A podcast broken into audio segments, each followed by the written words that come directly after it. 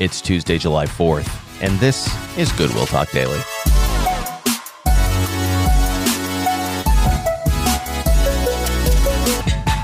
Welcome back, everybody, to Goodwill Talk Daily, and happy Independence Day to everybody. I hope you are enjoying or going to be enjoying today some 4th of July festivities. Maybe you're cooking out. Maybe you are uh, going to go ahead and hit some fireworks later today. Whatever you have planned, I hope that you enjoy it with family and friends as we celebrate the birth of our nation. Uh, there is lots to celebrate, but also lots to consider as Christians on the 4th of July. How are we supposed to be celebrating? What does it look like for us to celebrate, not only as citizens of our country, but as ambassadors of the kingdom of God. And I actually find it fortuitous that we're looking at a particular passage in the Sermon on the Mount that will help us with this, uh, to think through our heart posture and our mindset as we go into our 4th of July celebrations. It's good to celebrate. It's good to love the country that God has birthed us into, uh, just like it would be wonderful to celebrate our country if we were born somewhere else and if somewhere else was our nationality. It's good to love your country but we do so as kingdom citizens. We want to think through what does that look like. So let's turn to the text today. We're in the Sermon on the Mount for this next month, and uh, so let's look at Matthew chapter five, verses thirteen through 16. This is the second section of the Sermon on the Mount. And really, I would say this is the thesis statement for the whole sermon. Uh, really, everything is built around this. We had the introduction, that's the, the, the R statements, the B statements. And then we get this other central B statement, this R statement. You are, right? It's not you need to be, but this is who we are. And who we are will define all of our activities going forward. So let's look at this. You are the salt of the earth. But if the salt loses its saltiness, how can it be made salty again? It is no longer good for anything except to be thrown out and trampled underfoot. You are the light of the world. A town built on a hill cannot be hidden. Neither do people light a lamp and put it under a bowl. Instead, they put it on its stand and it gives light to everyone in the house. In the same way, let your light shine before others, that they may see your good deeds and glorify your Father in heaven. So let's look at these couple of verses. We are salt and we are light. Now, what Jesus does here in these couple verses is not just focus on uh, the the thing itself, salt or light, but he also gets to the properties of salt and light, saltiness and lightness. Right. So let's start with saltiness first. He, he talks about the importance of salt retaining its saltiness, that if it loses its salty flavor, it's no longer good as salt. Have you ever had a meal before that you knew was supposed to be saltier and it didn't have enough salt in it? It doesn't taste as good, does it? It needs more seasoning, it needs more salt. It's not performing the function that it's supposed to perform. And so you throw it out. In the same way, light, if it's not allowed to shine, isn't functioning as light. It may exist, but the properties aren't there. And this is the challenge to us. We are salt and light, which means all the properties of being salt and light must be included in us. We are Christians, which means the qualities, the properties of Christianness need to be a part of our lives. And that's what the rest of the sermon is about. What does it mean to be a Christian?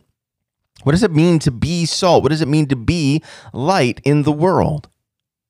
Now, we can take this passage we can look at some other passages and infer that as salt and light, we are living in a world of unsaltiness and darkness. We stand out. We're different. Light and darkness can't coexist. We stand out from one another. Right? You can tell when a, there's a light room and a dark room. You can tell when one thing is salty and one thing is not. There's a difference that's made. Let's think about our, our, our role in the world. Our role in the world is to look different than the world. The kingdom of God is a different kind of kingdom than the kingdoms of this world.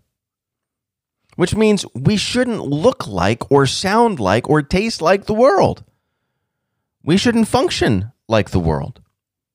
but we should function as salt and light created by God to be salt and light, to be distinct, to be different in every aspect of our lives. We ask different questions, we have different values, we pursue different goals. We are about the worship of God and the sharing of the gospel. We are different.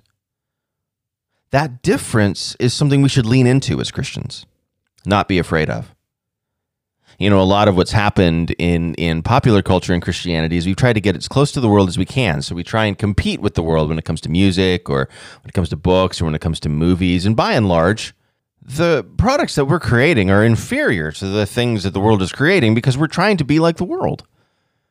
We're, we're not leaning into our distinctiveness, our difference. You know, there there is a different kind of value system that's in play.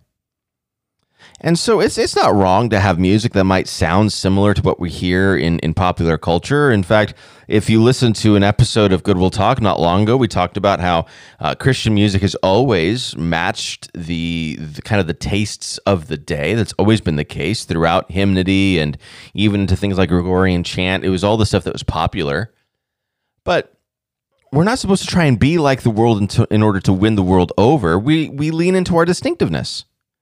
And that's important today.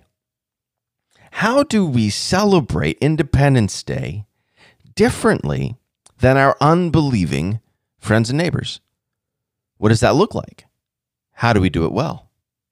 How are we salt and light today on a day we're all celebrating together? And we should celebrate it together, but how do we do it differently? How do we lean into our distinctiveness? What does it mean to celebrate the United States as citizens of a different kingdom? Well, I think it can mean a couple different things. I'm just going to give two examples and we're going to pray. First, I think we always keep in mind that the United States we're celebrating is a mission field, not a home. It's a mission field, not a home. Our time here in the United States is a temporary time. We are going to die and enter into the new heavens and new earth. We're going to be with God uh, when we die. We're going to enter into the kingdom, and that is our eternal home. Our eternal home is not the United States. So while we love the United States and we celebrate the United States, we do so as people knowing that this is a mission field that God has placed us in.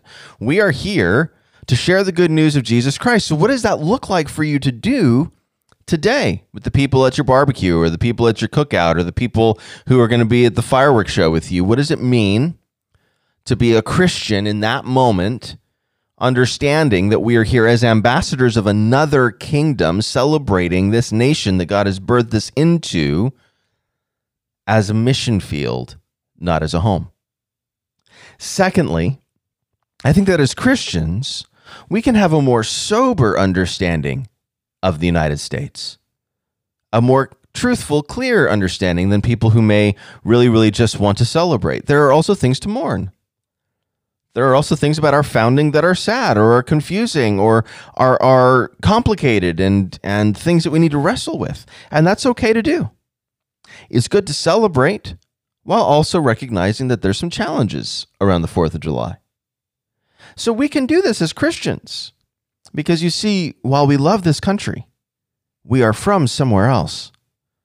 We are from the kingdom of God, sent here to be missionaries, to love Americans with all that we are, to even be Americans with all that we are, without forgetting that our primary citizenship is in heaven. And we are here to share the good news of the kingdom of God, proclaiming the gospel, pointing people to a better way that is not an American way, but is a Jesus way.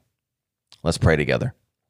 Father, we thank you for a holiday like today. We thank you for the United States, and we thank you for the, the joy of being citizens of the United States. And I pray that you would grow in each and every one of us a deeper love for this country of our birth. But Lord, would we never forget where we are really from? Would we never lose sight of our heavenly citizenship, our, our greater citizenship in your kingdom? And would we recognize that this country that we celebrate is a mission field that needs the gospel? And would we have boldness even today to share the good news of Jesus Christ with those around us? Give us opportunities to share our faith, to point people to the Jesus way, that you might save sinners from their sins and welcome even more into the kingdom of God. We love you. We praise you. We thank you for your word. We thank you for our identity as salt and light in this world, ambassadors of a greater kingdom to come. We love you. We pray these things in Jesus' name. Amen. Well, thanks so much for being with me today. I'll see you again tomorrow, right back here at Goodwill Talk Daily.